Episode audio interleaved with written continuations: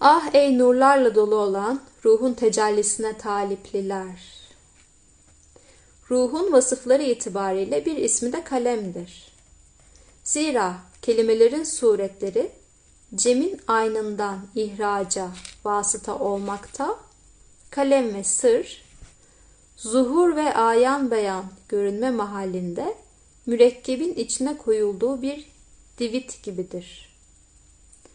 Açıklama dahi levha hükmünde olmuştur. Zira külli nefs ayrıntılı açıklamanın suretlerini kabulde lev derecesindedir. Ve ona ruhumdan üflediğim kelimesince ruha rah rahmani nefes dahi derler. Zira üfleyiş nefesten zahir olur. Böylece nefeste olan rüzgar hayatın zuhur yeri olduğu gibi ruh da hayatın zuhur yeri olmuştur.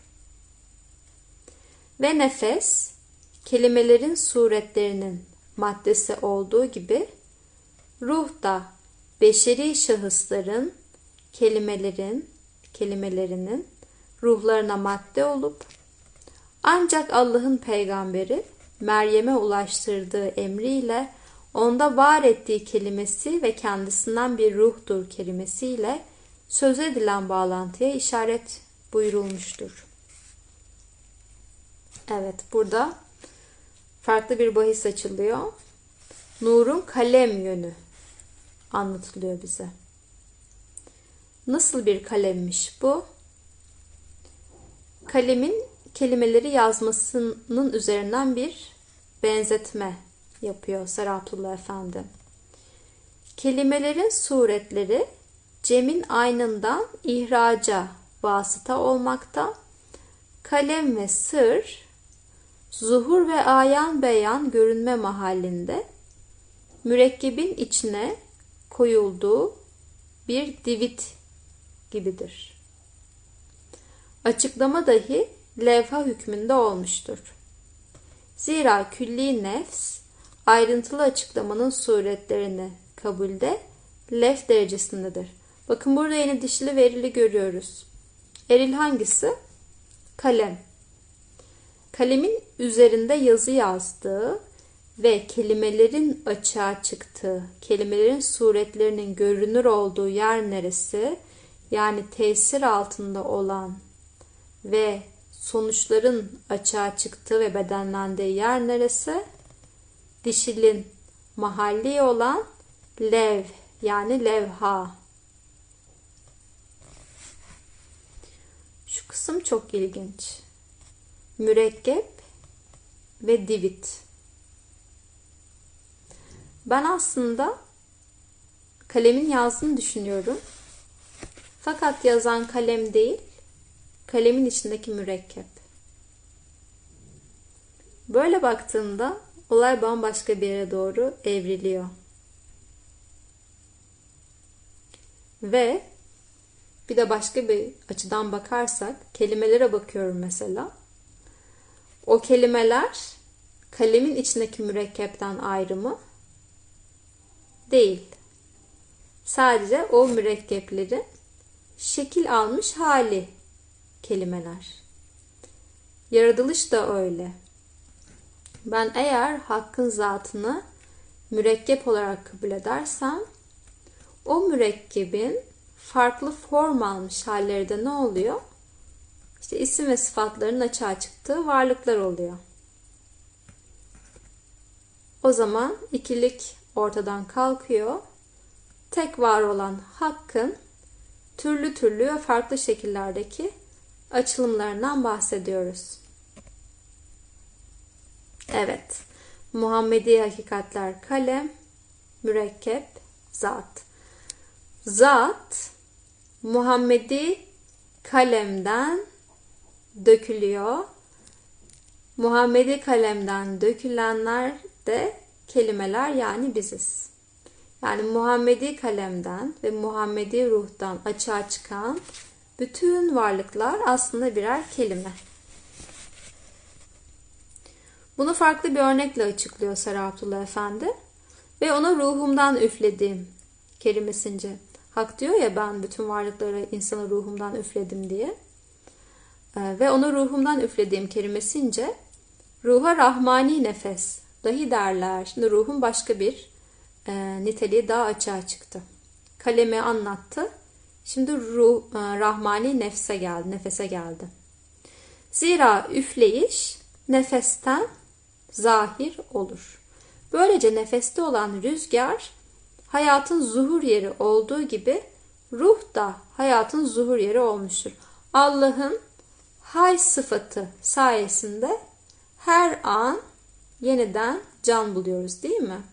Aslında bu can, bu hayat bize ait değil.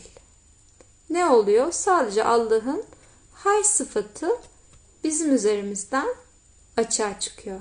Yani her an her nefes alışımızda aslında o rahmani nefes bize üflenmiş oluyor. Biz de o rahmani nefesin açığa çıktığı alan oluyoruz. Dişil mertebedeyiz. Rahmani nefesin açığa çıktığı alan oluyoruz.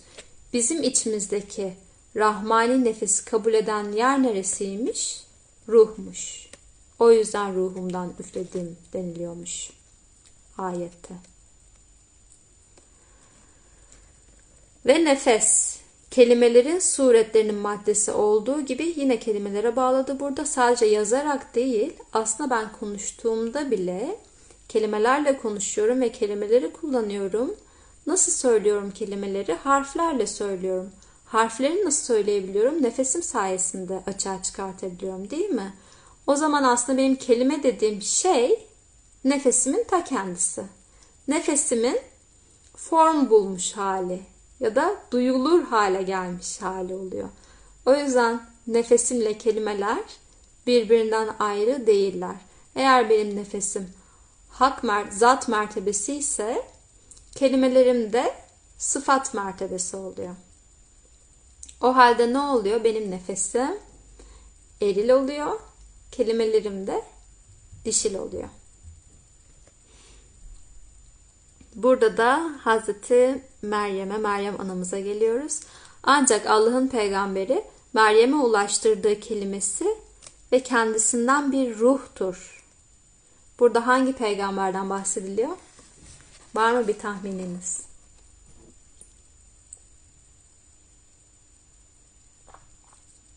Okuduğumuz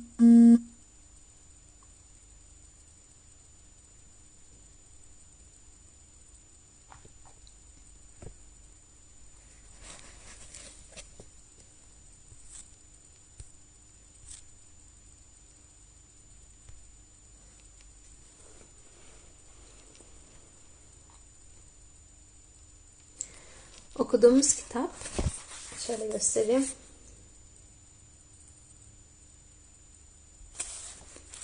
Sarı Efendi'nin Mesnevi'nin Parlak Cevherleri ilk 18 beyt şerhi ne çalışıyoruz. 8. beytteyiz şu anda. Evet. Hazreti İsa'ya geldik. Nasıl geldik Hazreti İsa'ya? İsa ruhullah'tı ya. Allah'ın ruhu, ruhullah, ruh mertebesi. E ruhtan bahsedip Hazreti İsa'dan bahsetmemek olmaz değil mi? Zaten şifa verebilmesinin sebebi ruhullah olması. Şifa kendisinden gelmiyor. Hakkın o şafi sıfatı, şifa veren sıfatı onun üzerinden çok parlak ve net bir şekilde açığa çıktığı için şifaya vesile oluyor Hazreti İsa. Burada Meryem anamızın işlevi çok çok önemli. Allah'ın yani o hakkın ruh mertebesinin ya da rahmani nefesin açığa çıktığı alan olması itibariyle Hazreti Meryem. Hepimize çok büyük bir örnek. Tekrar söylüyorum. Hakkın o ruh boyutunun benden açığa çıkması için yani orada bir Hazreti İsa'ya hamile kalmak meselesi var değil mi? o İsevi hakikati hamile kalmak. Nasıl bir hamile kalış var orada? Bir alıcılık mertebesi var. Çünkü ilk e, Cebrail aleyhisselam geldiğinde Hazreti Meryem'in karşısına bir e, genç adam formunda olduğu söylenir bazı anlatımlarda. Korkuyor. Diyor ki ben iffetsiz bir kadın değilim. Nasıl olabilir böyle bir şey? Ve sakınıyor. Fakat sonra Hazreti Cebrail işin aslını anlattığında ne yapıyor? Sorgusuz sualsiz ona teslim oluyor. Bakınız burada dişilliğin çok güzel bir anlatımını görüyoruz. Teslimiyet. Teslimiyet ve alıcılık mertebesi. Kendini o rahmani nefese açıyorsun.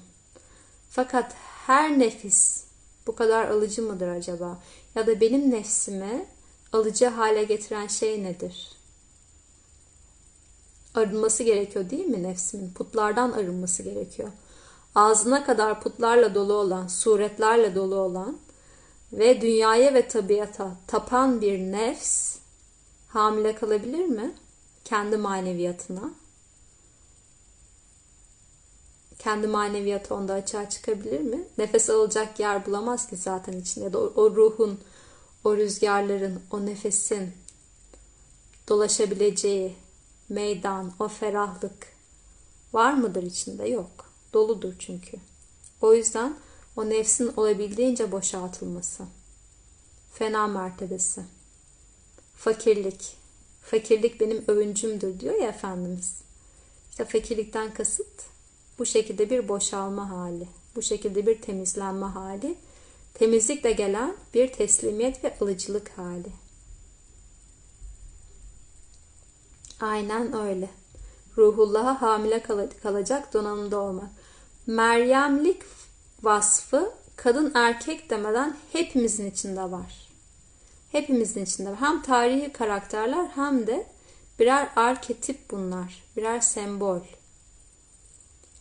Ben acaba kendi içimdeki Meryemlik vasfıyla bağlantıya geçebiliyor muyum? Onunla çalışabiliyor muyum?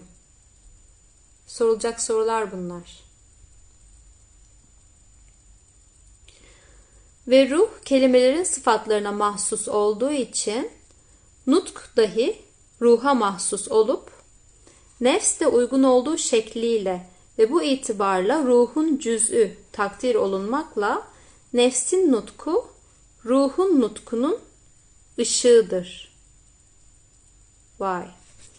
Ve ruh kelimelerin sıfatlarına mahsus olduğu için Nutk dahi ruha mahsus olup nefs de uygun olduğu şekliyle ve bu itibarla ruhun cüz'ü takdir olunmakla nefsin nutku ruhun nutkunun ışığıdır. Nutk dediğimiz burada aslında bir e, kelime ve söyleyiş fakat evliyalardan açığa çıkan Hani varidat da diyorduk bunlara. Evliyalardan açığa çıkan o ilahi ilhamlara biz nutk diyoruz. Bunlara doğuş da deniyor. Yani kendi o nefsi emmare boyutlarından gelmiyor ya da zihinlerinden projelendirdikleri sözler ve kelimeler değil bunlar. O anın içinde Hakk'ın onlara üflediği nefesle ve ilhamla döllenerek kalplerinden doğan o çocuklar, ilhamlar yani güzel şiirler mesela e, Mesnevi'nin ilk 18 beyti olduğu gibi bunlara biz nutk diyoruz. Bunların açığa çıkışını söylemiş burada Serapullah Efendi bize. Nefse uygun olduğu şekliyle ve bu itibarla ruhun cüzü takdir olunmakta. Burada yine aynı şekilde e, sol tarafından yaratılma bahsi var. E, ruhtan, nefsin ruhtan açığa çıkması ya da sıfatın zattan açığa çıkması meselesi var. Nefsin nutku, ruhun nutkunun ışığıdır. Yani ben, ben nefsimden nasıl söylüyorsam aslında benim ruhumun da olduğu mertebeye işaret ediyor. Yani benim bunu gündelik hayata nasıl adapte edebiliriz peki bu meseleyi? Ben gündelik hayatımda nasıl kelimeler kullanıyorum? İnsanlarla nasıl iletişime geçiyorum? Nasıl diyaloglar kuruyorum? Hangi meseleler ve konular hakkında konuşuyorum daha çok? Hangi konuları konuşmak bana zevk veriyor? Bu görünenlerin dünyası, kelimelerin dünyası değil mi? Madde dünyası, nefs mertebesi. Ben bu madde dünyasına bakarak mana dünyasını da görmüş oluyorum. Yani bana aslında bir yol haritası oluyor söylediğim kelimeler. Yani nefs ruhuma aynalık etmiş oluyor. O yüzden ben gündelik hayatımda çokça konuştuğum konulara bakarak aslında ruhumun hangi halde olduğunu anlayabilirim ve görebilirim.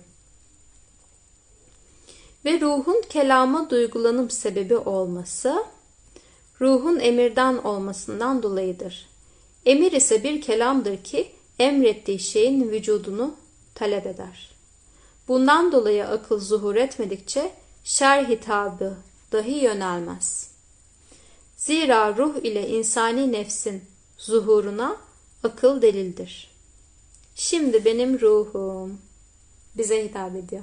Çok güzel. Şimdi benim ruhum. Onları ancak bilginler düşünüp anlarlar kelimesince ruhun şanına arifler akıl erdirirler. Şimdi şu, şu kısma biraz bakalım. Ruhun kelama duygulanım sebebi olması yani kelimelerimin hani demiştik ya kelimeler dişil alandır diye. Çünkü orada bir şeyler görünür oluyor. Madde alemi e, ve bir meydan, bir sahnelenme gerçekleşiyor. Duygulanım dediği o dişillik mertebesi. E, bu nasıl oluyormuş? Ruhun emirden olmasından dolayıdır. Yani ruh neyi emrediyorsa ya da ruhta nasıl bir hal mevcut ise onun sonucu görüntüleniyor benim kelimelerimde. Emir aleminden bahsetmiştik zaten. Emir ise bir kelamdır ki emrettiği şeyin vücudunu talep eder. Yani bir şey emrediliyorsa, benim ruhum bir şey emrediyorsa, bir şeyi irade ediyorsa mutlaka onun yansıması, onun sonucu, onun bedenlenmiş hali benim hayatımda da açılacaktır. Bunlar birbirinden ayrı değillerdir. Bundan dolayı akıl zuhur etmedikçe şer hitabı, hitabı dahi yönelmez. Burada akıl mertebesine geçtik. Akıl ve ruhu birlikte okuyorduk zaten. Bu yüzden diyor akılın olmadığı yerde şer bile olmaz. Kötülük bile olmaz. Mutlaka akıl ve ruhun bir yerde olması gerekiyor. Bir şeyin varlığının emredilmesi için. Zira ruh ile insani nefsin açığa çıkmasına akıl delildir. Deyip burada bunlara akledebilen, bunları akledebilen insanlar ancak ariflerdir diyor. O yüzden çok kurcalamadan ve ariflerden inşallah olabilmek duasıyla devam edelim. Nitekim demişlerdir. Sevgilinin yüzünün kedersizliğine bakan kimse için tüm dünya musavver olur. Sonra kendi gönlünün kedersizliğine baktığında sevgilisinin yüzünü güneş gibi görür.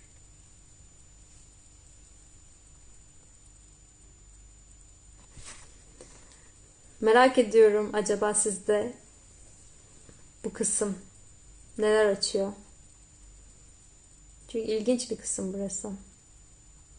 Biraz örtük değil mi? Sevgilinin yüzünün kedersizliği ve kendi gönlünün kedersizliği var.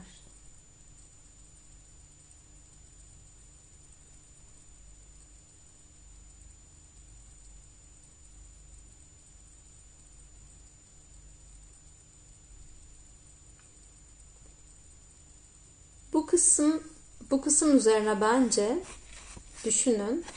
Şu anda herhangi bir etki bırakmak istemiyorum sizde. Buraya bakın ve içinize düşen ilhamları not edin. Bir dahaki görüşmemizde buraya tekrar bakalım. Aynı olduğu için mi? Sevgilinin yüzü. Yüz zaten aynı evet. Bir yorumlama şekli öyle aynı üzerinden yorumlayabiliriz. Tüm dünyanın da zaten musavver olması yine bütün dünyanın, bütün kainatın aslında hakkın aynası olması değil mi? Kendi gönlümün kedersizliği ne demek acaba?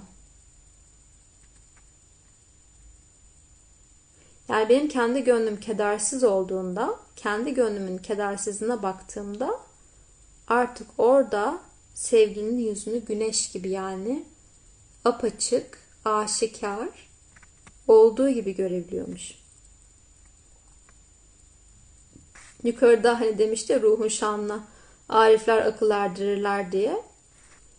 İşte bu kendi gönlün kedersizliğine baktığında sevgilisinin yüzünü güneş gibi görür. Yani bir şeylerin, meselelerin hakikatini, iç yüzünü güneş gibi görenler ancak arifler ki bu ariflerin gönlü kedersiz. Kedersiz bir gönül. Bir insanın gönlü niye kederlenir? Yalnız olduğunu düşündüğünde kederlenir. Umutsuzluğa düştüğünde kederlenir. Bir problemi olduğunda kederlenir. Arzuları yerine gelmediği için kederlenir.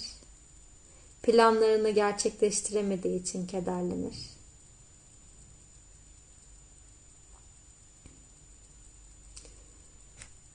Koşulları ve dışarıdaki insanları sürekli sorumlu tutup onlardan şikayet ettiği için kederlenir.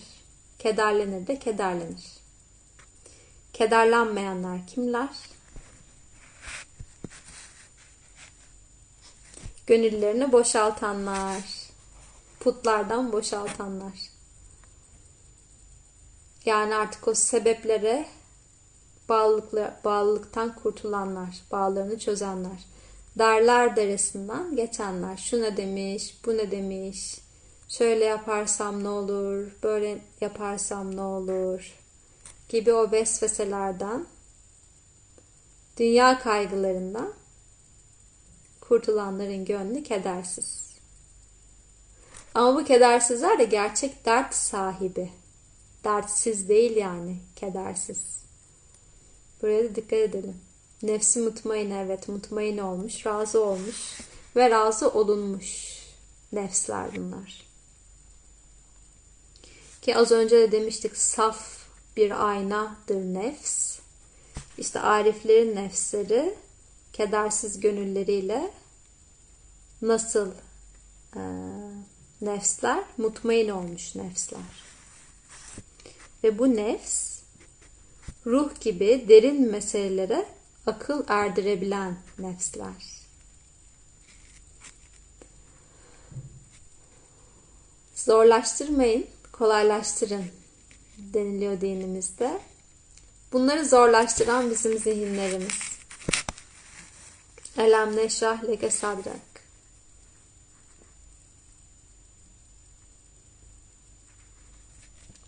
Biz sizin bağrınızı genişletmedik mi? Şerh etmedik mi? Açmadık mı? Dilim dilim etmedik mi? Yine neden? Boşaltmak için. Şey aklıma geldi şimdi. Peygamberimiz çocukken hmm, Cebrail aleyhisselamdı galiba. Gelip bir kalp ameliyatı yapıyordu ya. Böyle bir şeyden bahsedilir. Peygamberimizin kalp ameliyatından. Ve kalbinin böyle çıkartılıp temizlendiğinden ve tekrar yerine koyulduğundan. İnşirah suresiyle bir bağlantı olduğunu hissettim şu anda. Daha önce hiç düşünmemiştim. Böyle bir kalp ameliyatı acaba yaşayabilir miyiz biz de? O kalbin açılıp dilim dilim edilip içindeki putların çıkartılıp temizlenip sonra tekrar yerine koyulması gibi süreçten de bahsediliyor olabilir. Böylece kalpte genişliyor ve alıcı hale geliyor zaten. Alıcı hale geldiği için saf bir ayna oluyor. Ve hakikati ve hakkı olduğu gibi hiçbir şekilde eğip bükmeden yansıtıyor. Ve bu yansıtma haline belki idrak etmek ya da anlamak diyorlar. Anlamak deyince zihinle anlamak gibi algılıyoruz ya. Belki de bir şey, bir meseleyi ya da ruhu anlamak demek, ruhun hakikatini kendi üzerinden yansıtmak demek etrafında. Yani insanlar mesela sana baktıklarında ruhun hakikatini senin üzerinden, senin halinle görüyorlar. Kelimelerinle anlamıyorlar da hani sana baktıklarında tamam hani demek ki ruh böyle bir şeymiş diyorlar. Ya da sana baktıklarında tamam Muhammedilik böyle bir şeymiş diyorlar.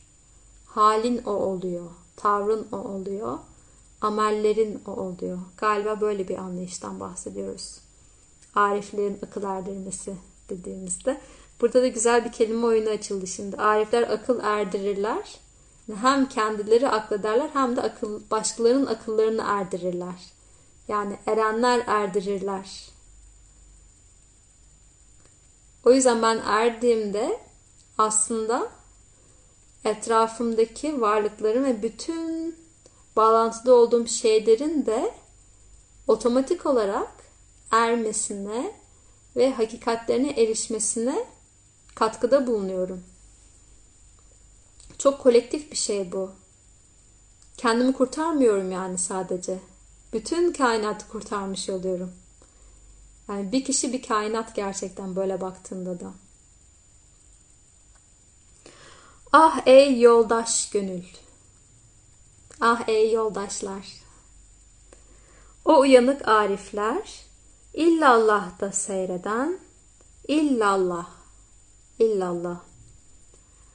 Olumlama kısmıydı değil mi? Beka kısmıydı. Yani ondan başka yoktur la ilahe ne yoktur?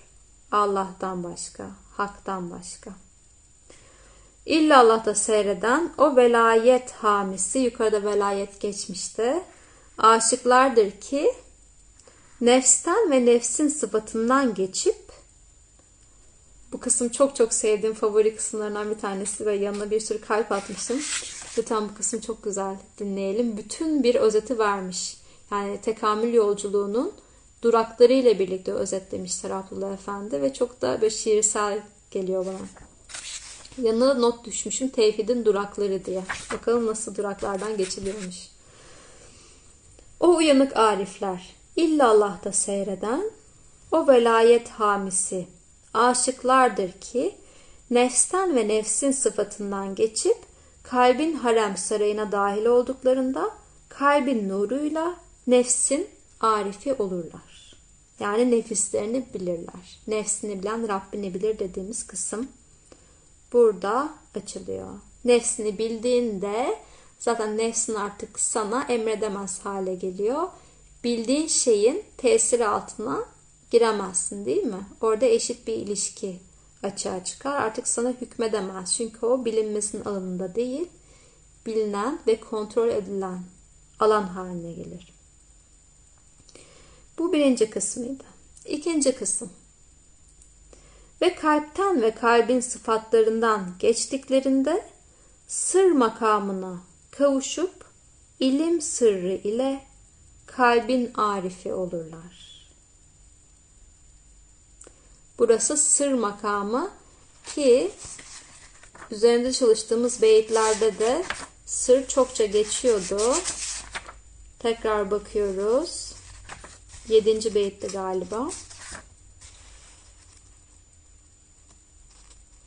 6. beyitten itibaren benim derinimden benim esrarımı talep etmedi. Benim derinimdeki sır, sırları talep etmedi. 7. de diyor ki zaten bu sırları gör, bütün gözler ve kulaklar göremez. Sadece nurlu olan o gözler ve kulaklar görebilir diyordu. 8'de de yine aynı şekilde e, canı görmeye, canı görmeye herkese izin yoktur dediği bu sır makamı.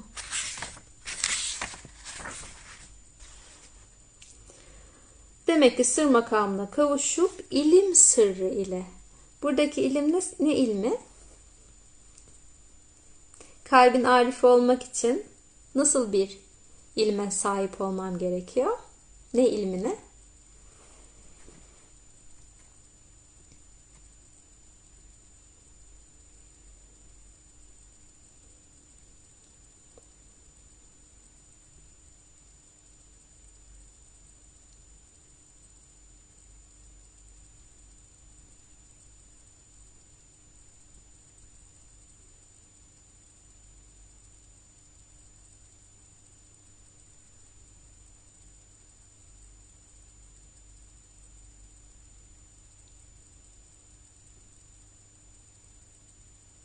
Evet.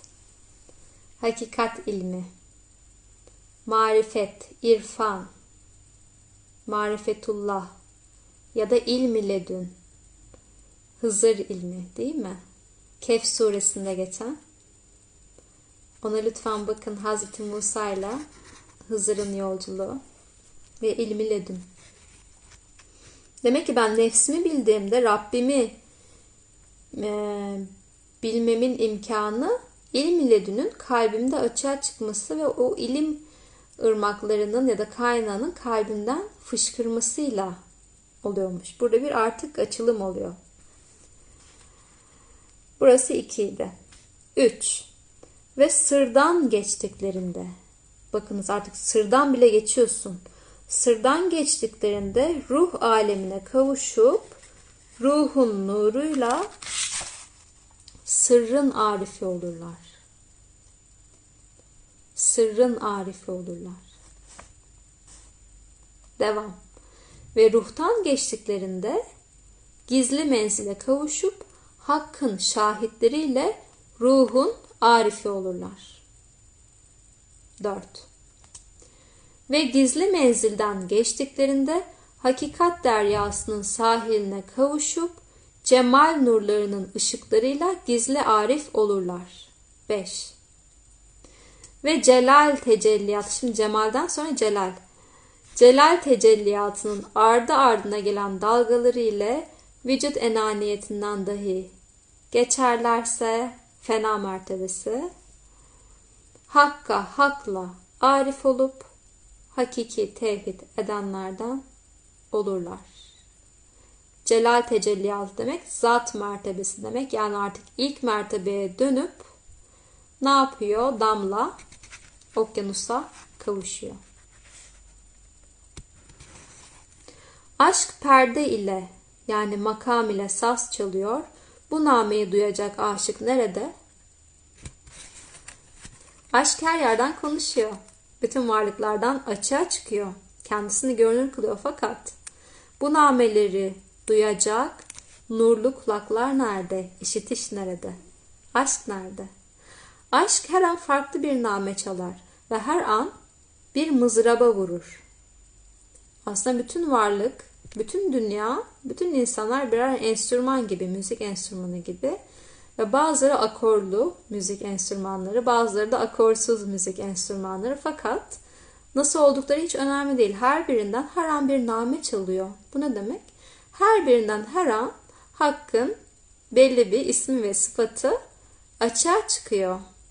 Fakat ben insan ayırt etmeden, insanların halini ayırt etmeden birbirinden ve kıyaslamadan ve seçim yapmadan ve taraf tutmadan acaba her bir enstrümandan, her bir insandan ve varlıktan çıkan nameyi hakkıyla duymaya gayret ediyor muyum?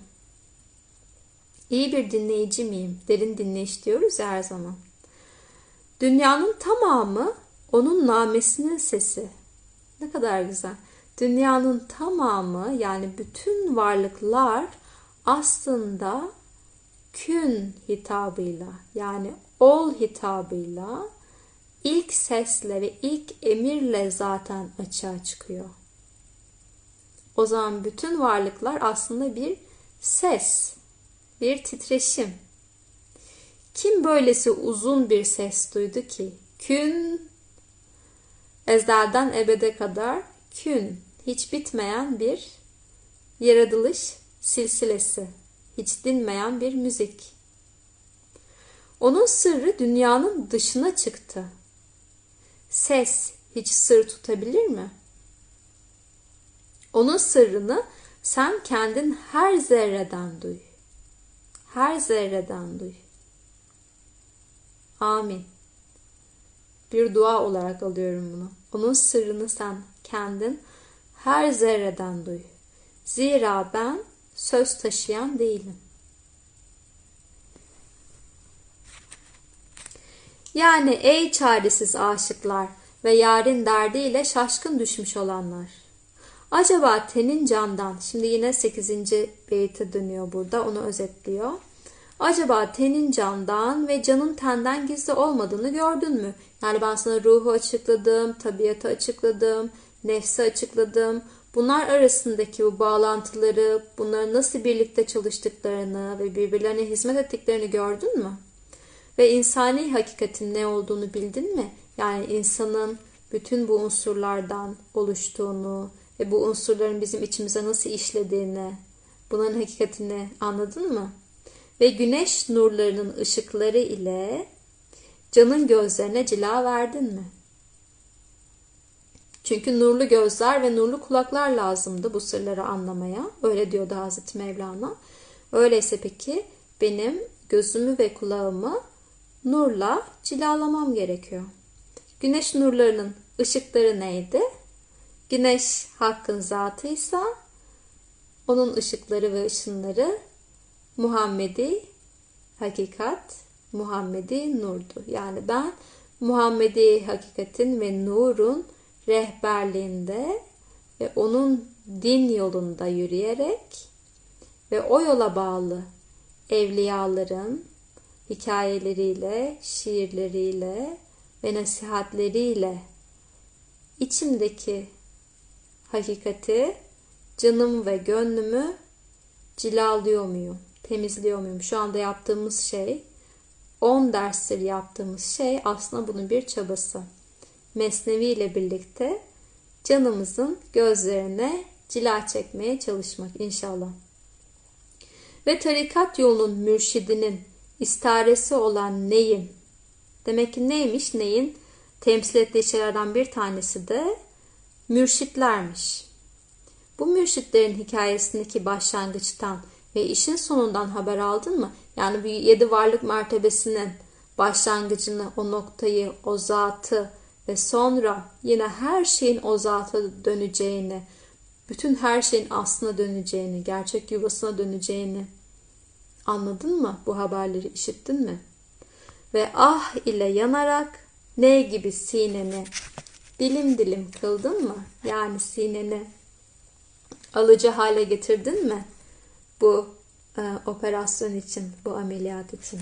Boşalttın mı içindekileri? Şimdi sonuç. Burada Seraplılar Efendi artık sonuç kısmına geçiyor. 8. beytin. Şimdi kıssadan hisse budur ki, madem ki sen dahi ney gibi su ve çamurunu terk etmezsen, canan güneşini göremezsin. Yani ne, neyin hikayesini duymuştuk değil mi? Önce salınırdım rüzgarla oradan oraya. Ee, bu bir kararsızlık haliydi. Daha sonra ne oluyordu? Kesiliyordu, deliniyordu ateşlerle. Sen de ne gibi su ve çamurunu terk etmezsen bunu farklı şekillerde okuyabiliriz.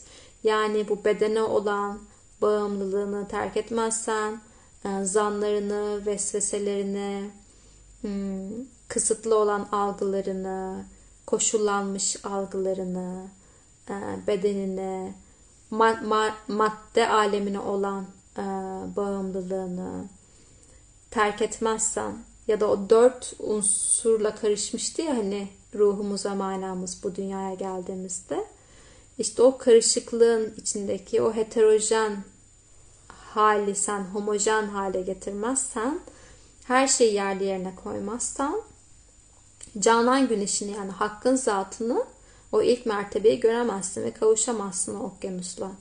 Ve nefsine düşkünlerin dostluklarından ayrı düşmedikçe Mevla'nın yakınlık devletine varamazsın. Ee, az önce arkadaşlık bahsi geçmişti. Ee, peygamberlerin bahsedildiği yerde. Demek ki kimlerle dostluk kurduğumuz da çok önemliymiş. Hangi meclislerde olduğumuz da çok önemliymiş. Ee, burada mesela kimler bir araya geliyorlar? Aynı yolun yolcuları bir araya geliyorlar. Hakikatlerinin peşine düşmüş olanlar bir araya geliyorlar. Bir araya geldiğimizde ne oluyor? Birbirimizin aynasında kendimizi görmüş oluyoruz. Mümin müminin aynasıdır. Ve birbirimize hatırlatıyoruz. Bazen ben tek başımayken unutuyorum. Ama aynı yolun yolcusu olan bir dostla bir araya geldiğimde ne oluyor? Onun üzerinden kendi hikayemi hatırlamış oluyorum. Ve bu yol üzerine daha da sabit oluyorum. Birbirimizi e, şevke getiriyoruz, teşvik ediyoruz. Ve doğan gibi gözlerini gayriyi görenlerden ayırmadıkça vahdet cemalini göremezsin.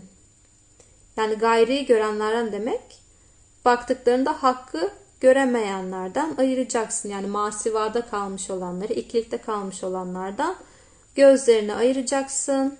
Dikkatini birliğe bakanlara vereceksin.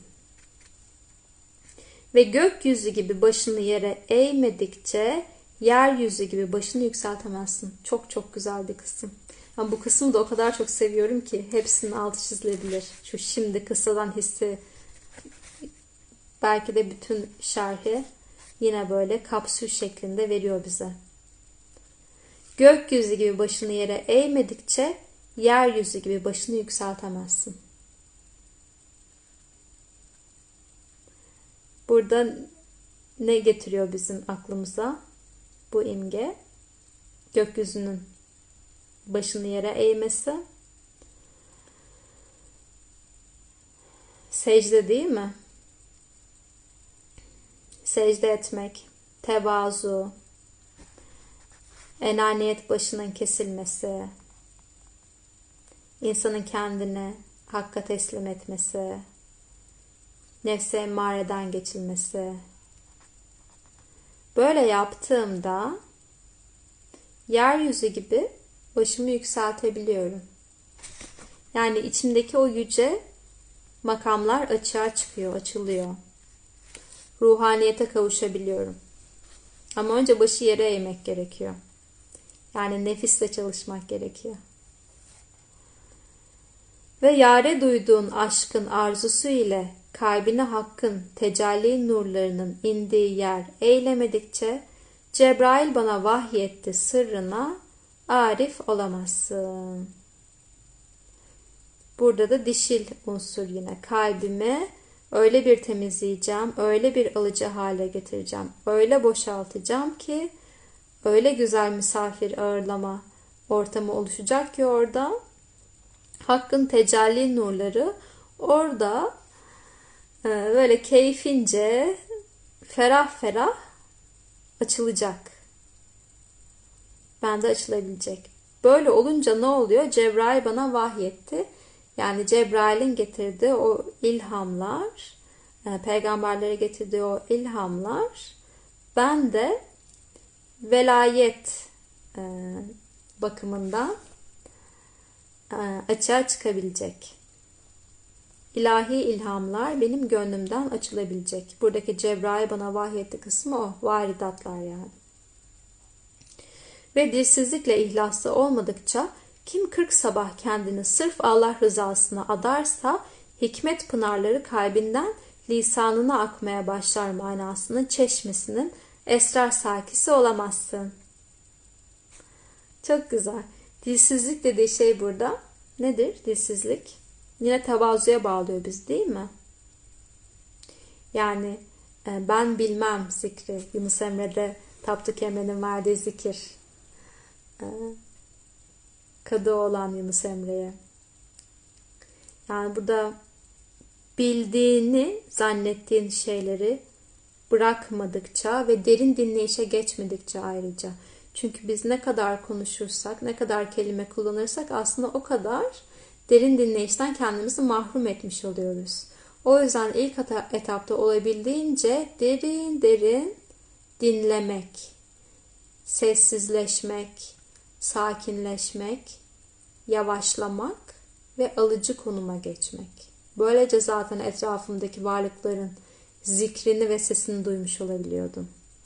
Bu şekilde ben alıcı hale geçersem, yavaşlarsam, sessizleşirsem ve derin dinleyişe, bişneve mekan olabilirsem o zaman ne olur?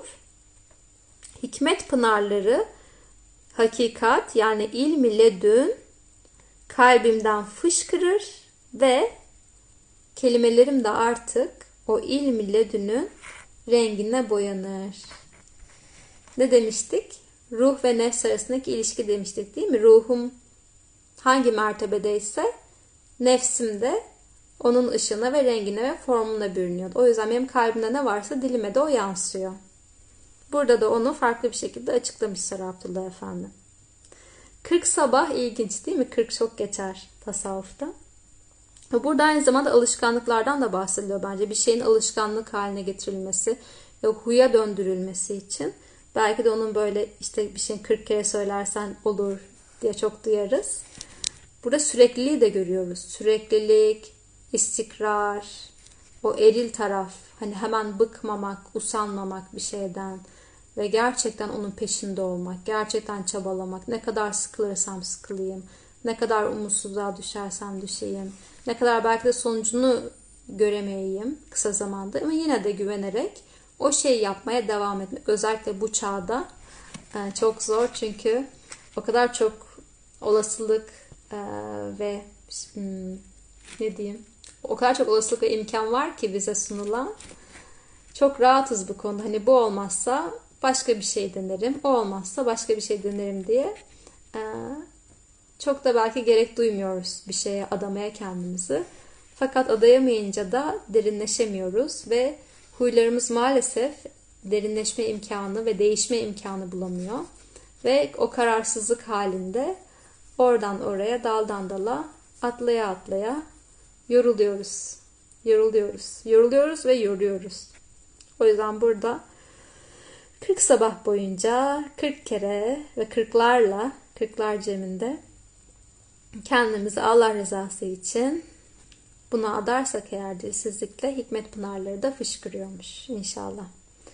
Ama zikrolunan büyük sıfatlardan faydalanırsan, her ne söylersen ilahi kelam manalarının esrarı ve her ne beyan eylersen padişah nurlarının armağanı olur. Çok güzel. Çok güzel. Yani sen kendini hakka açarsan o zaman her ne söylersen zaten ilahi kelamın manasının sırları olacak. Senden çıkmayacak çıkan şeyler. Senin benliğinden gelmeyecek.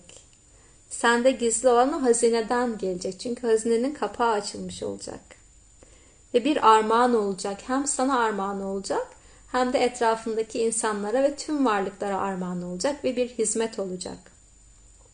Zira vücut avarızından yani engellerden gelip geçici olan şeylerden geçip yani bu fani olan vücudundan, dört unsurdan, madde aleminden ve görüntülerden ve suretlerden geçip varlık şuurundan habersiz olarak yok olmuş vücudunu yani fenaya ermiş vücudunu hakka kavuşmuş vücudunu yani o damlanın okyanusa kavuşması hali noktaya e, geri dönüş halini ney gibi neyzenin dudağında ses verirken yani artık ben hakkın dudağından ses veren bir ney haline geliyorum. Sadece bir kanal oluyorum buradan.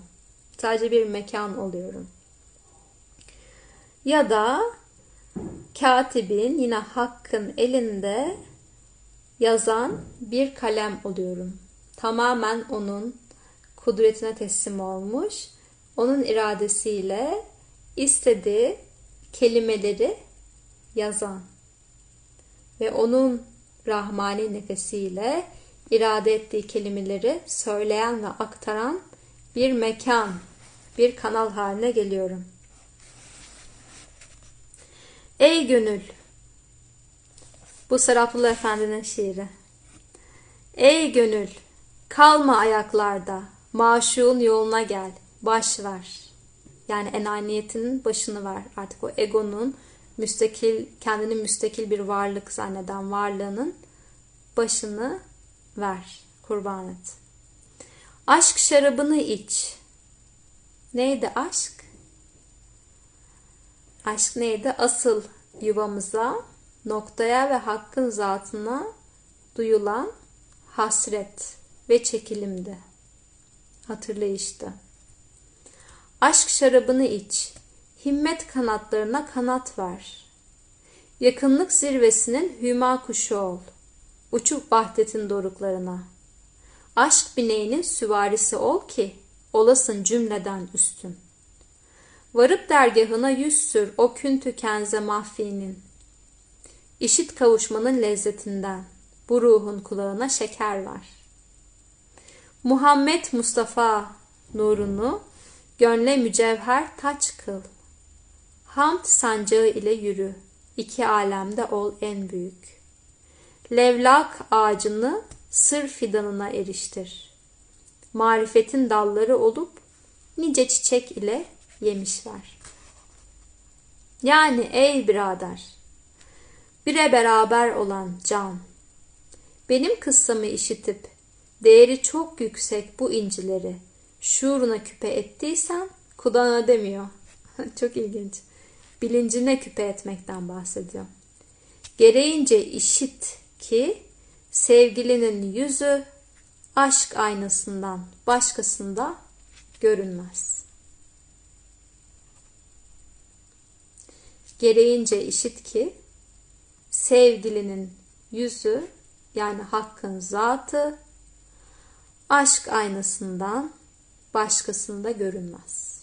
Başka bir yerlere bakıp durma artık boşuna ararsın. Ah ey yarın sevgisine talip olan. Mansura Halacı Mansur. Mansura aşkın hakikati ve aşıkların halleri sorulduğunda üç güne dek bekleyiniz. Aşkın nihayetini ve aşığın halini sonunu seyredersiniz. Bundan haber vermeye gerek kalmaya buyurdu. Gerçekten de ilk gün Mansur'u asıp, ikinci gün ateşlerde yakıp, üçüncü gün küllerini Dicle'nin sularına şeker gibi karıştırıp yok ettiler. Böylece her bir gün ışığından ve denizin her bir katresinden aşk budur diye cevap gelip halin hakikatini aşikar etti. Buna göre o esrar remizlerinin hazinesi Mevlana Hüdavendigar dahi akıl mansurunu sevgilinin aşkıyla asmış ve varlık küllerini sevgiliye kavuşma ırmağına atmıştır. Deyip haftaya dokuzuncu beytle devam edeceğiz. Ateşle devam edeceğiz. Yani aşk ile. Bu haftayı Hallacı Mansur'un aşk hikayesiyle ve aşk halleriyle bitirmiş olalım. Bugün epey de sürdü. Evet, çok teşekkürler geldiğiniz için. Paylaştıklarımız, hatırladıklarımız, işittiklerimiz şuur kulağımıza küpe olsun. Ve onlarla böyle 40 gün 40 kere kırklarla yürümek, derinleşmek, halleşmek ve bunları salih amel haline getirmek ve etrafımıza da açtığımız bu çiçeklerimizi ve yemişlerimizi sunmak nasip olsun. Selam olsun o güzel sultanlara. Efendimiz'e, güzeller güzel Efendimiz'e selamlar olsun ve Efendimiz'in geleneğini, yolunu devam ettiren evliyalara, enbiyalara, ismini bildiğimiz bilmediğimiz bütün Allah dostlarına selamlar olsun. Şükürler olsun. Ve bizim içimizdeki o gizli hazineye de, içimizdeki evliya potansiyeline de selamlar olsun. Selametle ve muhabbetle ve şükürle. Nurlu geceler olsun. Cumamız cem olsun inşallah. Haftaya görüşebilmek umuduyla dostlar, yoldaşlar. Kendinize çok iyi bakın. Hoşçakalın.